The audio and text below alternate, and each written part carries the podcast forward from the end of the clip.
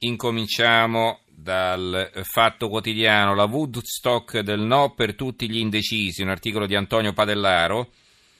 E sotto c'è la replica di Marco Travaglio, appello ai lettori e agli artisti, ci state, insomma vogliono fare un po' una, una raccolta, non so, non, non, di firme, ma non so bene, eh, bisognerebbe leggerle queste cose, non abbiamo tempo. Eh, no, per chi se lo è perso, domani ristampiamo lo spaciale del fatto con le ragioni del no alla riforma della Costituzione per votare e far votare informati. Domani significa domenica, eh, perché il giornale che vi sto leggendo è quello di sabato. E sotto un titolo gli spot del sì, tanto mulino bianco senza mai nominare il referendum, duello con Zagrebelski, Renzi si rimangia i gufi e i parrucconi. Mm, poi che cosa abbiamo qui? Ecco, il eh, manifesto Renzi Zagrebelski, slogan contro il diritto. Eh, l'unità, le ricette del PD per cambiare l'Itaricum, referendum, Renzi a Zagrebelski, una bugia, il rischio di deriva autoritaria. La Gazzetta del Sud, referendum Renzi Zagrebelski in punta di fioretto. Insomma, vedete che poi ognuno dipinge eh, l'incontro scontro a modo suo, eh, la nuova di Venezia di Mestre, Sodono a destra, squilli di sì, chiedo scusa, squilli di sì, un articolo di Bruno Manfellotto e poi sotto il Premier e la parola come show di Michele Cortellazzo, Sodono a destra, squilli di sì, cioè sul fatto che poi qualcuno a destra potrebbe dare una mano a Renzi, eh, non è successo alle amministrative perché quelli del centrodestra hanno votato poi per i grillini proprio per fare un dispetto a Renzi, quindi è tutto da vedere che poi lo aiutino in occasione del referendum del 4 dicembre. Il secolo XIX, Jolly di Renzi, proposta PD sull'Italicum, apertura sulla legge elettorale, Roma, arrivano i nuovi assessori, va bene, qui hanno messo insieme i titoli, gli argomenti, riforme scintille con Zagrebelski. La Gazzetta del Mezzogiorno, una riforma costituzionale con più luci che ombre di Carlo Schilardi, l'articolo di fondo, quindi la Gazzetta del Mezzogiorno diciamo, si schiera a favore del sì. I servizi alle pagine 2, 3, eh, 2, 3, 4 e 5, quindi 5 pagine su questi argomenti, va bene, anche sulla Raggi, perché vedo che qui sono messi tutti assieme la, ehm, la, vignetta di Pillinini, si vede Renzi che parla in televisione, si vince con i voti a destra, dice Renzi, e eh, marito e moglie seduti sul divano, la, lei dice a prendere quelli di sinistra ci ha rinunciato. Poi abbiamo il giornale di Brescia, Renzi scontro in tv sulla riforma, all'apertura il costituzionalista Zagrebelski attacca, c'è il rischio di una preoccupante concentrazione di poteri, il Premier replica, così si offendono gli italiani e si torna a parlare di modifica della legge elettorale. Eh, va bene. Allora, eh, siamo invece ai titoli sugli altri argomenti. Un momento che riprendo in mano la pratica. Ecco qua. Allora, eh, riprendiamo dall'assoluzione di De Luca e di, eh, di, Bertolaso. Vi dicevo che ci sono molti titoli eh, su questo tema. Allora, il dubbio Bertolaso e De Luca, due assoluzioni clamorose. Il governatore era una blacklist di Bindi, eh, due assoluzioni in un solo giorno. La prima è quella che scagiona il governatore campano Vincenzo De Luca, la seconda l'ex capo della protezione civile Guido Bertolaso.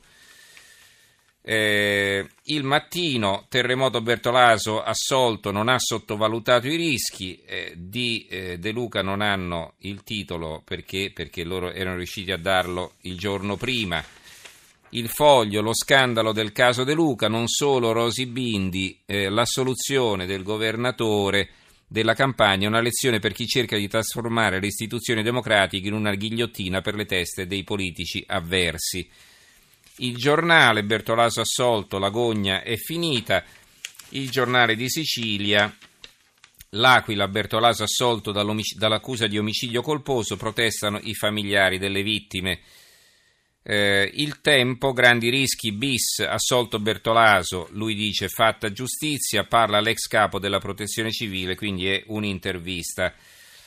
Ehm, la cosa interessante è che il centro, il quotidiano dell'Abruzzo, eh, io me lo sono riguardato due volte, dico ma sarà la pagina del giorno prima, no, parla di tutto, ma non parla della soluzione di Bertolaso in prima pagina. Ce l'avrà all'interno probabilmente, ma insomma una cosa che riguarda il terremoto dell'Aquila, eh, io mi sarei immaginato di ritrovarla in prima pagina, probabilmente se Bertolaso fosse stato condannato il titolo lo avremmo visto di sicuro.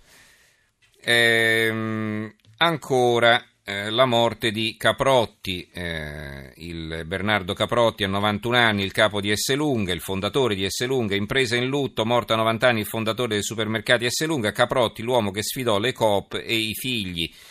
Questo è il titolo del mattino eh, titoli che ritroviamo anche su altri quotidiani. Su Sole 24 Ore, per incominciare, il giornale della Confindustria, Caprotti e quell'idea americana del supermercato. Libero, Caprotti, maestro di vita e di lavoro, morto il fondatore di Esselunga, impero da 7 miliardi. Sotto abbiamo anche altri titoli che non avevo visto. Li vedo ora. Linciati assolti, qualcuno chieda scusa. L'ex impresentabile De Luca, meglio dell'antimafiosa Bindi. L'articolo di Filippo Facci a fianco eh, Bertolaso e dopo anni Bertolaso torna da killer a eroe del terremoto di Fausto Carioti. Eh, altri argomenti. Altri argomenti. Allora, eh, per esempio, il manifesto ha un titolo di politica estera. Obama elogia Perez e condanna Bibi. Bibi sarebbe Bibi Netanyahu. Funerali dell'ex presidente israeliano a Gerusalemme. Quindi l'intervento del, eh, del presidente americano eh, approfitta dell'occasione per elogiare Perez e per criticare Netanyahu che ha una politica sicuramente diversa da quella di Perez. Eh, sull'argomento di prima, adesso vedo anche il Gazzettino di Venezia sulla Raggi, eh, c'è un'intervista a Massimo Colomban io che ti favo Zaia, ora farò l'assessore nella giunta Raggi. L'imprenditore trevigiano entra nel governo di Roma, aiuto chi vuole cambiare il paese, ma sono un indipendentista veneto. Il, eh, volevo leggervi l'avvenire che aveva un'apertura dedicata alla politica estera, anche questa, in particolare alle elezioni, al referendum in. Eh, in uh, Ungheria, eccolo qua, l'avvenire, vendono i permessi e poi alzano i muri. L'Ungheria va al voto contro l'Unione Europea e i profughi. Domani la consultazione sulle quote dei richiedenti asilo da, ma, da ospitare, ma per chi paga 300.000 euro la permanenza è illimitata. Eh, poi abbiamo invece a fianco un altro titoletto, sentenza shock, Cassazione, il bimbo non ha un padre ma ben due mamme, il servizio di Lucia Bellaspiga, un argomento che ritroviamo anche su qualche altro giornale in prima pagina. La Costituzione non vieta alle coppie dello stesso sesso di generare figli. La Cassazione ha dato ragione a due donne lesbiche attribuendo a entrambe la qualità di madre di un bimbo nato con l'inseminazione artificiale e ordinando all'anagrafe di Torino di trascrivere l'atto di nascita spagnolo che qualifica il bimbo figlio di due mamme, quindi sono, lui è figlio di due mamme, non eh, di una mamma e di, una, di, un'altra persona che ha donato l'ovulo in questo caso, cioè praticamente una, una, madre, una donna ha donato l'ovulo all'altra, che è stato quindi impiantato, e con l'ovulo dell'altra eh, ha partorito ed è nato il bambino. Ecco, il bambino ha due mamme, secondo la Cassazione, e l'avvenire critica questa scelta. Sulla riforma della giustizia il dubbio apre così, Orlando lancia la sfida, rassegnatevi, la riforma si farà. La promessa del guardasigilli congresso del, al congresso delle Camere penali. Eh, anche i giornali eh, della Lombardia hanno molti titoli su Caprotti, addio a Caprotti creò, S, creò le Esselunga e la provincia per esempio eh, e va bene. Poi Mm, la Verità, il giornale di Belpietro, che apre così una cosa che potrebbe far discutere, è un, in una intervista a Verdini. Due punti, aperte virgolette, falsi i bilanci dello Stato, chiuse virgolette. L'uomo che tiene in piedi il governo, facciamo debito, è come stampare moneta. Matteo non ha il genio di Berlusconi, però imbroglia di più. Sto con degli imbecilli, ma ci prenderemo il paese eh, non è un'intervista ma un colloquio riservato, viene definito così da Maurizio Belpietro, beh insomma se era un colloquio riservato credo che Verdini ci rimarrà un po' male a rivederselo spiattellato in prima pagina come titolo di apertura, ma tant'è. Sotto abbiamo Giancarlo Perna invece che eh, fa un ritratto della Serracchiani, Deborah de- rifiuta i guai di Renzi e si prepara a mollarlo.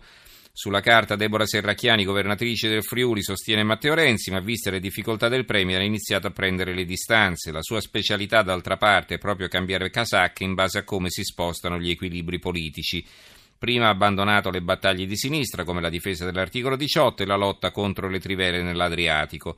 Ora che la popolarità del Premier sta calando, si accoda ai suoi detrattori e attacca il ponte di Messina. Dobbiamo portare avanti altre priorità, ha detto la Serracchiani.